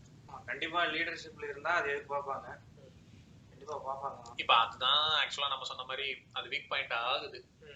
ஆனா அத மீறி நான் டிஎம்கே ஏடிஎம்கே மாதிரி கட்சிகள்ல இருக்கிற ஒரு நல்ல விஷயமா நல்ல விஷயம் இந்த சென்ஸ் இது வந்து ரொம்ப பெரிய விஷயம் நான் சொல்லுவ சொல்லுவேனான்னு எனக்கு தெரியல. இப்ப ஃபார் எக்ஸாம்பிள் வந்து இப்ப இருக்கிற புது கட்சிகள் இருக்குல்ல. இப்ப மக்கள் நீதி மையம் ஒரு எக்ஸாம்பிள் எடுத்துக்கிடுவோம். உங்களுக்கு வந்து கமலஹாசனை தவிர அந்த கட்சியில யாரை பத்தி உங்களுக்கு தெரியும்? கோவை சரலாம் கோவை ஸ்ரீபிரியா. இவங்களெல்லாம் ஸ்நேகன் இவங்களெல்லாம் எதுக்காக உங்களுக்கு தெரியும்? கோவை சர்லா ஸ்ரீபிரியாவும் படத்துல நடிச்சு ஃபேமஸ் ஆனாங்க. அரசியல் ரீதியா கமலஹாசன் இல்ல. அப்படி அப்படி அவர் கட்சியில எத்தனை ஐஏஎஸ் இருக்காங்க அது எத்தனை பேருக்கு தெரியும்னு கேக்குறேன். இல்ல அது மக்கள் நீதி positive- மையத்துக்கு ஓட்டு போடுறவங்க இதெல்லாம் பார்த்து தான் ஓட்டு போடுவாங்க. ஐஏஎஸ் இருக்காங்க படிச்சவங்க இருக்காங்கன்னு பார்த்து தான் ஓட்டு போடுவாங்க. அதுல வந்து நம்ம கிடையாது. இல்ல இல்ல நான் என்ன கேக்குறேன்? ஃபேஸ்ன்னு பேசும்போது அவங்க எல்லாரும் இந்த கட்சியோட ஃபேஸா இருக்காங்களா? இல்ல நான் சொல்ல வர வந்து ஃபேஸ்னா ஒரு கட்சிக்கு வந்து ஒண்ணுதான். நான் வந்து எல்லா இண்டிவிஜுவல் கேண்டிடேட் பத்தி பேசல. பிஜேபியோட ஃபேஸ் மோடி. ஏடிஎம்கேயோட ஃபேஸ் இப்போதைக்கு எடப்பாடியும் சரி ரெண்டு பேர் இருக்காங்க. எடப்பாடியும் ஓபிஎஸ் வச்சுக்கோங்களேன். டிஎம்கே ஸ்டாலின் இதுதான் ஃபேஸ் இந்த ஃபேஸ் பத்தி மட்டும் தான் பேசுறோம். அது- அதான் என்னுடைய இது என்னவா இருந்துச்சுன்னா இந்த ஃபேஸை வச்சு மட்டும் இப்ப நம்ம எலெக்ஷன்ல வந்து நம்ம கேண்டிடேட்டை சூஸ் பண்றதுல இன்ஃப்ளூயன்ஸ் ஆகிற ஃபேக்டர்ஸ் பத்தி தானே பேசிட்டு இருக்கோம். இப்ப நம்ம ஃபேஸ வச்சு மட்டும் இப்ப இதுக்கு முன்னாடி நம்ம சொல்லும்போது என்ன சொன்னோம்னா இப்ப கேஸ்ட் பாலிடிக்ஸோ கேஷ் ஃபார்வர்டோ அதை இக்னோர் பண்ணாம நம்மளால ஒரு எலெக்ஷனை வந்து பண்றது இப்ப இருக்கிற பிராக்டிக்கல் சுச்சுவேஷன்ல கஷ்டம் அப்படின்னு சொன்னேன். இந்த ஃபேஸ் ஆஃப் த பார்ட்டின்னு வரும்போது வெறும் ஃபேஸை வச்சு மட்டும் நம்ம டிசைட் பண்ணாம அதை மீறின விஷயங்களை வச்சு நம்ம டிசைட் பண்ண முடியும் அப்படின்னு சொல்ல வரேன். இது வந்து நம்மளுடைய கையில தானே இருக்கு. நீங்க கேஷ் பாலிடிக்ஸோ கேஷ் ஃபார் ஓட்டோ வந்து ஒண்ணுமே பண்ண முடியாது. அது இது நடந்துதான் ஆகும். அதை அவங்களால மாத்தவே முடியாது. பட் இந்த ஆங்கிள் பார்க்கும்போது இப்ப டிஎம்கே மாதிரியோ ஏடிஎம்கே மாதிரியோ கட்சிகள்ல நிறைய பேர் எஸ்டாப்ளிஷ்டான ஆட்கள் இருக்காங்க. ஃபேஷனல் ஸ்டாலின் இருந்தாலும் இப்ப துரைமுருகன் இருக்காரு ஆராசா இருக்காரு இப்படி ஒரு நாலு பேரை நீங்க வந்து ஒரு பெரிய கைன்னு சொல்ல முடியும். அப்போ நீங்க அவங்க நீங்க ஸ்டாலினை மட்டும் கணக்கு பண்ணி இப்ப வந்து எல்லாரும் எப்படி தெரியுமா சொல்றாங்க? டிஎம்கே வந்துட்டா ஸ்டாலினுக்கு வந்து ஒரு டேட்டாவே பேப்பர் பார்த்து படிக்க தெரியல. அவர் வந்து என்ன செய்ய போறாரு? ஒரு ஆட்சிக்கு வர்ற கட்சி வந்து வெறும் அந்த தலைவரை வச்சு மட்டும் நடக்க போறது கிடையாது. இருநூத்தி முப்பத்தி நாலு பேர் அல்லது அதுல எத்தனை பேர் உள்ள போறாங்களோ ஒரு நூத்தி எழுபது பேர் நூத்தி அறுபது பேர் சேர்ந்துதான் இதை வந்து நடத்த போறாங்க. நீங்க வந்து ஸ்டாலின் அவ்வளோ இன்னபிஷியன்ட் நினைச்சா கூட எஃபிஷியன்டான ஆட்கள் அடுத்தடுத்த லெவல்ஸ்ல இருப்பாங்க இந்த கட்சிகள்ல. அண்ட் அவங்களுக்கான எஸ்டாப்ளிஷ் எஸ்டாப்ளிஷ்மெண்ட் இருக்கு ஒரு வாய்ஸ் இருக்கு நேஷனல் லெவல்ல வாய்ஸ் இருக்கு. அந்த அத அதை பேஸ் பண்ணியும் நம்ம ஓட் பண்ணலாம் அப்படிங்கறதுக்காக இதை சொல்ல வரேன். அப்படி இருந்தனால தானே பார்லிமெண்ட்ல பொலிஷன் கரெக்டா போட்டு ஜெயிச்சாங்க. பொலிஷன் கரெக்டா போட்டுருக்காங்க. அப்புறம் சும்மா எதுவுமே இல்லாம ஏனாதானு முடியும். இல்ல ஒவ்வொரு பார்ல்- பார்லிமெண்ட்ல ஒவ்வொரு டாபிக் வர்றப்பையும் பேசுறது வந்து பிஜேபி வந்து ஏதாவது திமிரா ஏதாவது பண்றப்போ வந்து அதை அப்போஸ் பண்ணி நியாயமா பேசுறது வந்து டிஎம்கேவோட எம்பிஸ் தான். ப்ராப்பரா நாளை தான் அனுப்புறாங்க. சும்மா வந்து யாரையும் அனுப்பல. பாலுவா இருக்கட்டும் கனிமொழியா இருக்கட்டும் ஆர்எஸ் இருக்கட்டும் எல்லாம் வந்து கரெக்டா தான் இப்ப இவங்க தமிழச்சி பேசுறதா இருக்கட்டும் இவரு தயாநிதி பேசுறதா இருக்கட்டும் நிறைய விஷயங்கள்ல அவங்க வேலிடான பாயிண்ட்ஸ் அந்த இடத்துல ஒரு டிஸ்கஷன்ல எடுத்து வைக்கிறாங்கல்ல. சோ ஸ்டாலினை பார்த்து மட்டுமே நீங்க வந்து அதை கம்ப்ளீட்டா ரிஜெக்ட் பண்ணவோ இல்ல செலக்ட் பண்ணவோ முடியாது அப்படிங்கறத சொல்ல வரேன். இப்ப இப்ப விடுதலை சிறுத்தைகள் கட்சிகள் பாத்தீங்கன்னு வச்சுக்கோங்களேன் அதுல வந்து திருமா மட்டும்தான் ஃபேஸ் ஆஃப் த பார்ட்டியா இருக்காரு. ஆனா எல்லாருடைய இது வந்து என்னவா இருக்குன்னா திருமாவை தவிர இப்ப நம்ம சொல்ற மாதிரி அந்த பார்ட்டியில வந்து பெருசா சைன் பண்றதுக்கு ஆள் இல்ல அப்படின்னு சொல்றோம். ஆனா நான் அந்த பார்ட்டியில வந்து அந்த கொள்கைய புரிஞ்சு அதுல வந்து போராடுற ஆட்கள் வந்து நிறைய பேர் இருக்காங்க இல்லையா? சோ அப்படின்ற தெரிஞ்சவங்களும் இருக்காங்க ஃபேஸும் இருக்காங்க. சோ அப்படிங்கிறப்ப திரும்ப என்னதான் எம்பியா இருந்தாலும் எம்எல்ஏ எலெக்ஷன்ல இந்த ஆறு சீட்ல யாராவது ரெண்டு பேர் போனாங்கன்னா கூட அந்த சமூக நீதின்ற விஷயத்த வந்து அவங்க ஆப்வியஸா அந்த கேள்வியா வைக்கிறதுக்கான வாய்ப்பு வந்து அதிகமா இருக்கும்ல? அன்அபிஷியலா சொல்ல போனா இந்த கொ- இந்த கொலிஷனோட ஃபேஸே வந்து திருமாதான் நிறைய பேர் வந்து மெயினா சப்போர்ட் பண்றதுக்கான ரீசன் வந்து வெளிப்படையா சொல்லனாலும் பிசிகே இருக்கிறதா ஒரு ரீசனா ஆக்சுவலா அவருக்கு ஒதுக்கப்பட்ட தொகுதிகள் மேல வந்து நிறைய ஆர்வம் இருந்துச்சு. எல்லாரும் எவ்வளவு ஒதுக்க போறாங்க எவ்வளவு ஒத்துக்குறாங்கன்ற இது வந்து நிறைய இருந்துச்சு இல்லையா? எல்லா எலெக்ஷன்லயும் வர பிரச்சனை தான். இல்ல ஆக்சுவலா இந்த டைம் வந்து இவங்க கம்மியான ஓட் கம்மியான சீட்ஸ் ஒத்துக்கிட்டு இது பண்ணது வந்து நிறைய ரொம்ப டிஎம்கே ரொம்ப இந்த இந்த கூட்- கூட்டணிக்கு ரொம்ப ஃபேவரா இருக்கும் அப்படின்னு நிறைய பேர் பேசிக்கிறாங்க. கண்டிப்பா இது வந்து இந்த இந்த கோலிஷனுக்கு வந்து ரொம்ப டூஆர்டை சுச்சுவேஷனு இந்த டைம்ல வந்து நம்ம வந்து சீட்ஸ் எல்லாம் பார்த்துக்கிட்டு அரசியல் பண்ணக்கூடாது. நம்மளுக்கு தேவை வந்து பாசிச பாஜக எதிர்க்கிறது அப்படின்னு சொல்லிட்டு சிம்பிளா ஸ்டேட்மெண்ட் போட்டாரு. இவர் ஸ்டேட்மெண்ட் போட்டதுனால வந்து மத்த கூட்டணியில் இருக்க கட்சிகள்லாம் வந்து எங்களுக்கு சீட் அதிகமா கொடுக்குன்னு கேட்க முடியல. ஏன்னா அவங்க எல்லாம் வந்து இப்படி வந்து இஷ்யூலயே வந்துட்டு நான் பாய்காட் பண்ண கூட ரெடி இது ஒரு ஃபுல்லா சண்டை போட்டு தீர்த்துருவோம் வரீங்களா அப்படின்னு அதுக்கே பயந்து ஓடிட்டானுங்க. சோ அதனால. சீட் எல்லாம் ஒரு இதுதான்ப்பா எண்டு இதுக்கு மேல வர்றதுக்கு இடம் இல்லப்பா. ஃபர்ஸ்ட் நான் எலக்ட்ரோட ஆரம்பிச்சது தானே ஒரு பாலிடிக்ஸ் அதனால இதெல்லாம் பெருசா மைண்டே ம். அதான் நீங்க வந்து பேசுறத பார்ட்டி பேசுறப்பயே கரெக்டா ஐடியாலஜிஸ்குள்ள வந்துட்டீங்க.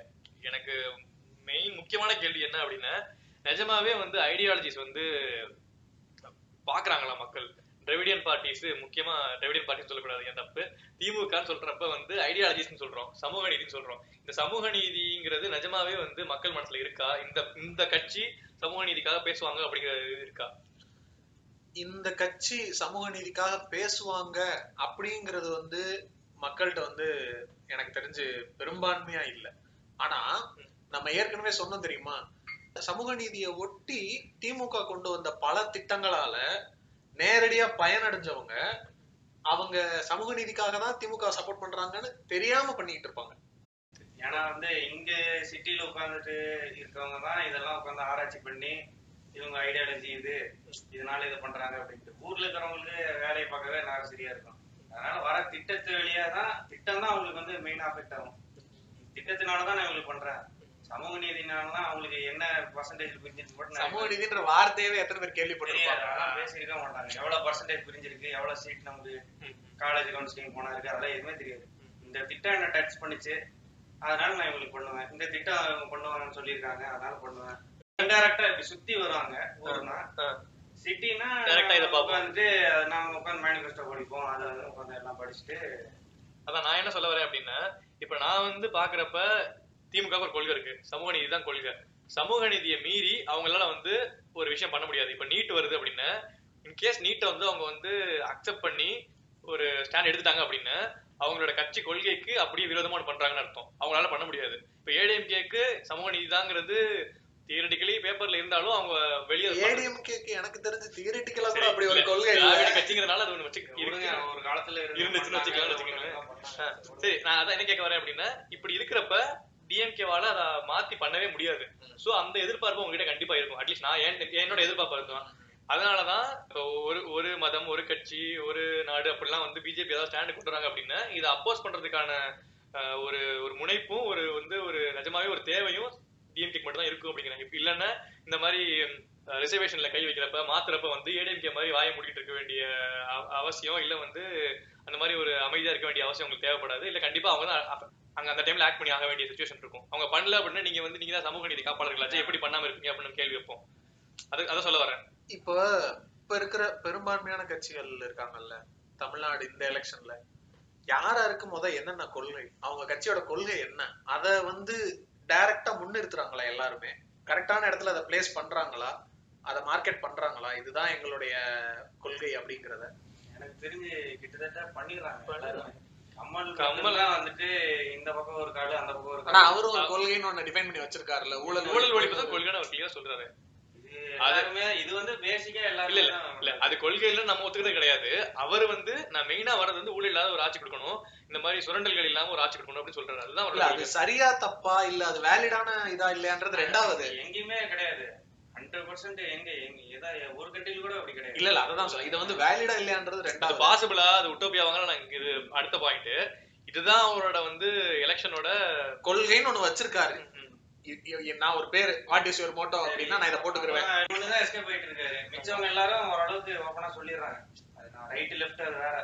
என்னோடது இதுதான் சொல்லி பிஜேபி எல்லாம் சொல்லிடுறாங்க. என்னோட இதுதான் சொல்றாங்க. சரி எதனால வந்து இந்த ஊழல் ஒழிப்புன்றது எதனால ஒரு ஃபிளாடான கொள்கையா நீங்க நினைக்கிறீங்க? சிஸ்டம் வந்து ஒரு டெஃபினட் சிஸ்டம் அது வந்து எப்பவுமே புடிச்சு புடிச்சு இப்படியே டெஃபினட்டா இருக்காது. அது அங்க எங்க செஞ்சுக்கிட்டே தான் இருக்கும்.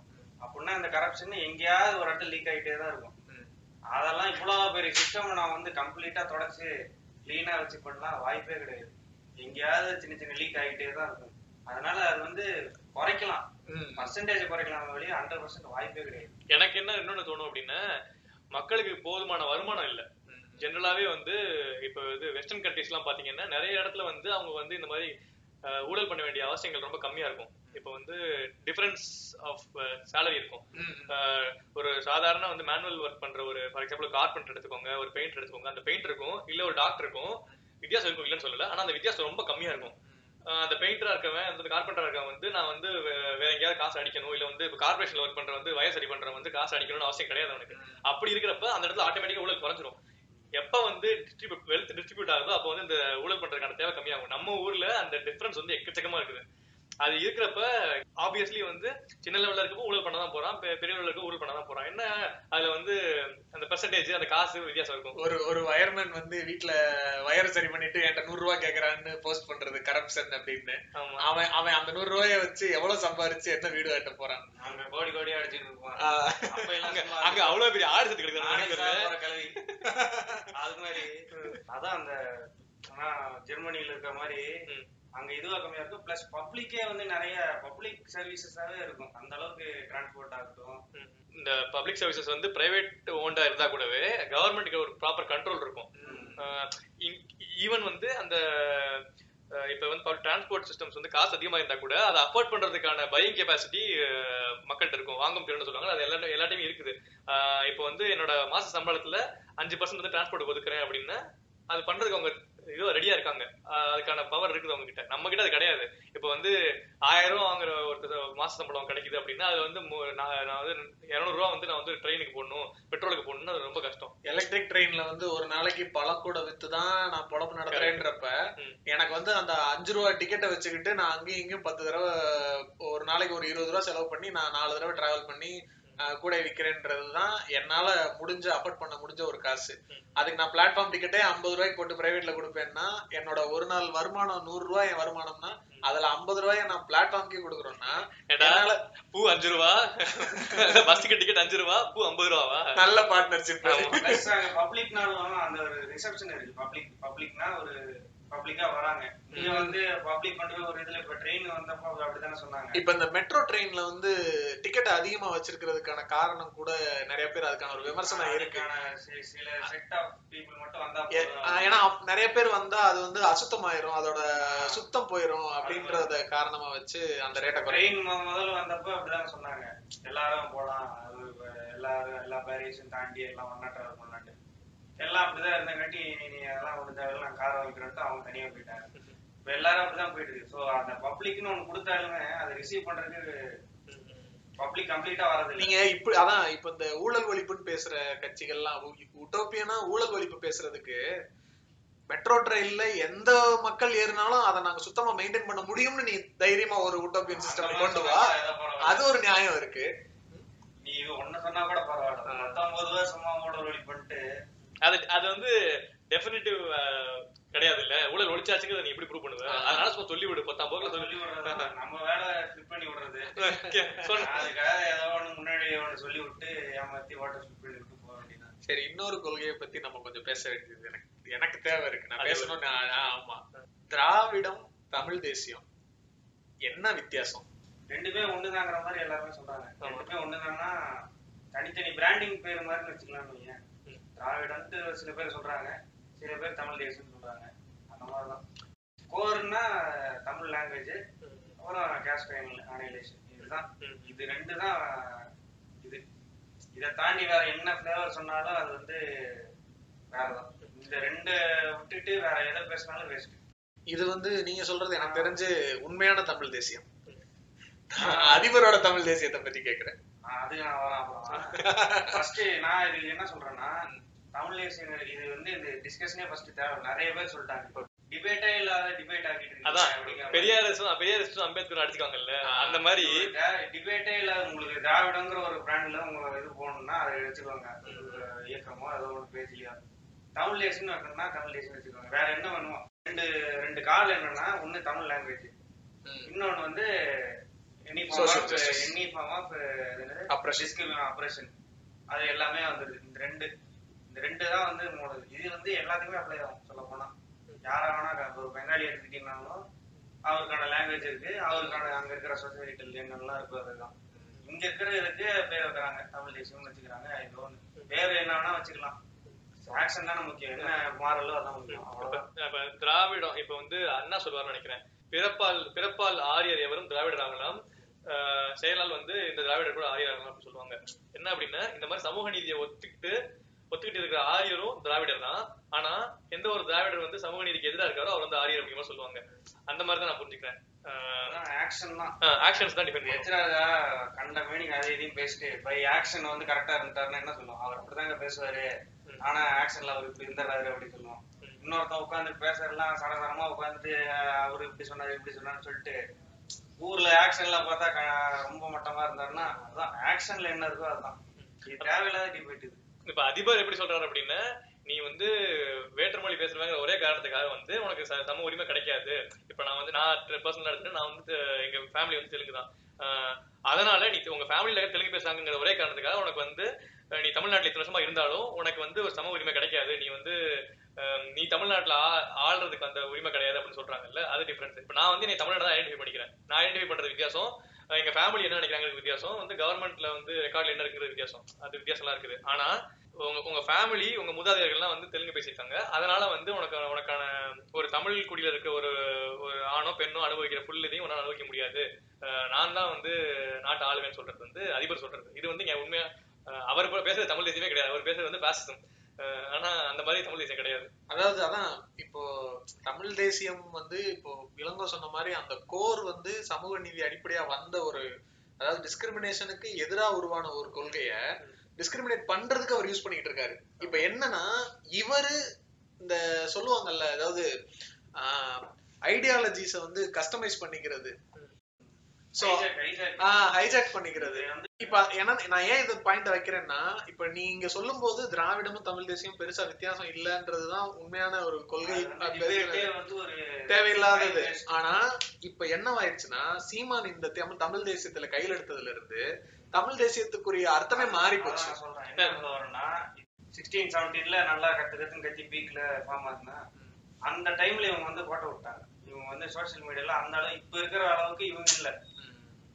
எயிட்டீன் நைன்டீன் டுவெண்ட்டி இப்போதான் வந்துட்டு இவங்க அதெல்லாம் உடச்சி ஒன்னொன்னா உடச்சி உடச்சி பேசுறாங்க. ஸ்டார்டிங்ல இவங்க டிஜிட்டல்ல அவங்க அவ- அப்ப பீக்ல இருந்தாங்க. அப்பவே பண்ணியிருந்தா அப்பவே அந்த முடிஞ்சு முடிஞ்சிடும் அதிபர் வந்து என்னன்னா கிளியரா அந்த மேல இருந்து வர ஆர்டர்ஸ் தான் வருது அதை பேஸ் பண்ணி தான் அவர் வந்து பிரிக்கிறாரு. அங்க எல்லாம் அது இல்ல இது இல்ல. அதான் லாங்குவேஜ் திரும்ப நிறைய இதுல சொல்லுவாரு. வெறும் லாங்குவேஜ் இணைக்காது. ஃபர்ஸ்ட் இது எரேஸ் பண்ணிட்டு தான் லாங்குவேஜ் அப்புறம் இணைக்கும் அப்படிங்கிற மாதிரி. இவர் இணைக்கிறதே ஃபர்ஸ்ட் இதை வச்சு தானே இணைக்கிறாரு. காஸ்ட் வச்சு தானே எல்லாரும் சொல்ற மாதிரி தான் அதாவது அவர் தமிழ் குடின்ற பேர்ல வந்து இன்டைரக்டா அவர் மீன் பண்றது என்ன லிஸ்ட் வச்சிருக்காருன்னு தெரியல. அந்த லிஸ்ட கருமத்தை வெளிவிட்டு தொலைஞ்சாவது எல்லாரும் அவன் அவன் செல்ஃப் செக் பண்ணிப்பான். சொல்லியும் தொலைக்க மாட்டேங்கிறாரு. அவர் ஓப்பனாவே நிறைய சொல்லியிருக்காரு. நிறைய மீட்டிங்ல ஓப்பனா நிறைய வீடியோல வந்துட்டு இந்த ஜாதிகள் தான் தமிழ் ஜாதிகள் அப்படின்னு இல்ல இல்ல. ஜாதிங்க வார்த்தை குடிகள். இல்ல இல்ல. ஓப்பனாவே பேர் சொல்லி இந்த மாதிரி இவ்வளவு நாள் இவங்க வாழ்ந்துட்டாங்க. அடுத்து போனார் ஆகட்டும் அடுத்து இல்ல இவரு ஆகட்டும் நாங்க எப்பதான் பண்றது அப்படிங்கிற ஓப்பனாவே சொல்லி சொல்லியிருக்காரு. நிறைய பேர் வந்துட்டு இந்த இவங்க எல்லாம் நிறைய பேர் வந்துட்டு காசு சொல்லியே பேசி பேசியிருக்காரு. இந்த மாதிரி அமீர் வந்துட்டு அவன் வருவான் அவன் ஒரு தே தேவர் அவன் வரட்டும் ஏன் அதுல என்ன இருக்கு அப்படின்ட்டு. அதாவது அவருக்கு வந்து யார் இருந்தாலும் அவன் பேர் கூட அவருக்கு முக்கியம் இல்ல. ஃபர்ஸ்ட் அது அவருக்கு தெரிஞ்சிடும் அந்த மாதிரி. இந்த இப்ப இருக்கிற இதுலயே பாத்தீங்கன்னா எவ்வளவு சர்க்கஸ் ஆந்திரப்பள்ளி அடிச்சிருக்காருன்னு தெரியும். இப்போ கொஞ்ச நாளா. இப்ப மோடிக்கு ரொம்ப பிடிக்குமா சீமான அவரே சொல்லியிருக்காரு. அதெல்லாம் பண்ணிட்டு இருக்காரு. அதனால நீங்க நீங்க அவர் மானாவாரியா மரியாதை மரியாதை வச்சிருக்கீங்களாமா அது அவரே சொல்றாரு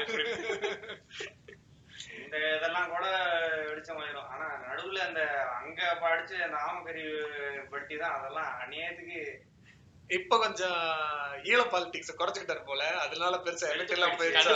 எல்லாமே வெளுத்து போயிடுச்சு இப்ப. டுவெண்ட்டி சிக்ஸ் வரைக்கும் கட்சி இருந்தா பெரிய விஷயம். எல்லாம் தான் கட்சியில எல்லாம் விலைக்கு வந்து எல்லாம் முக்கிய புள்ளிகள் வெளியே வந்துட்டாங்க. சொல்ல ஆரம்பிச்சிட்டாங்க வெளியில வந்து. அவருக்கு ரொம்ப ஸ்ட்ராங்கா நின்றது வெளியே வந்து கம்முன்னு தான் இருந்தாங்க. இவரு வாய்க்கு வந்தபடி கிரீஸ்டா பாலிட்டி வச்சு அது இன்னும் டென்ஷன் ஆயிட்டாங்க டென்ஷன் ஆகி எல்லாம் போட்டு உடைக்க ஆரம்பிச்சிட்டாங்க எல்லாம் போய் சேர்ந்ததெல்லாம் டிஎம்கேல ஒரு ஆள் ஏடிஎம்கேல ஒரு ஆள் போய் சேர்ந்துட்டாங்க.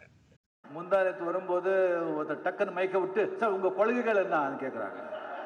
இது கொள்கைகளா? எனக்கு ரெண்டு நிமிஷம் தலை சுத்திடுச்சு. என்னோட சின்ன பசங்க. நைஸ் நைஸ் இந்த தேர்தல் பத்தின டிஸ்கஷனுடைய தொடர்ச்சியா இதனுடைய பார்ட் டூ வந்து தனியா இன்னொரு எபிசோடா இதுக்கப்புறம் ரிலீஸ் பண்ணியிருக்கோம்.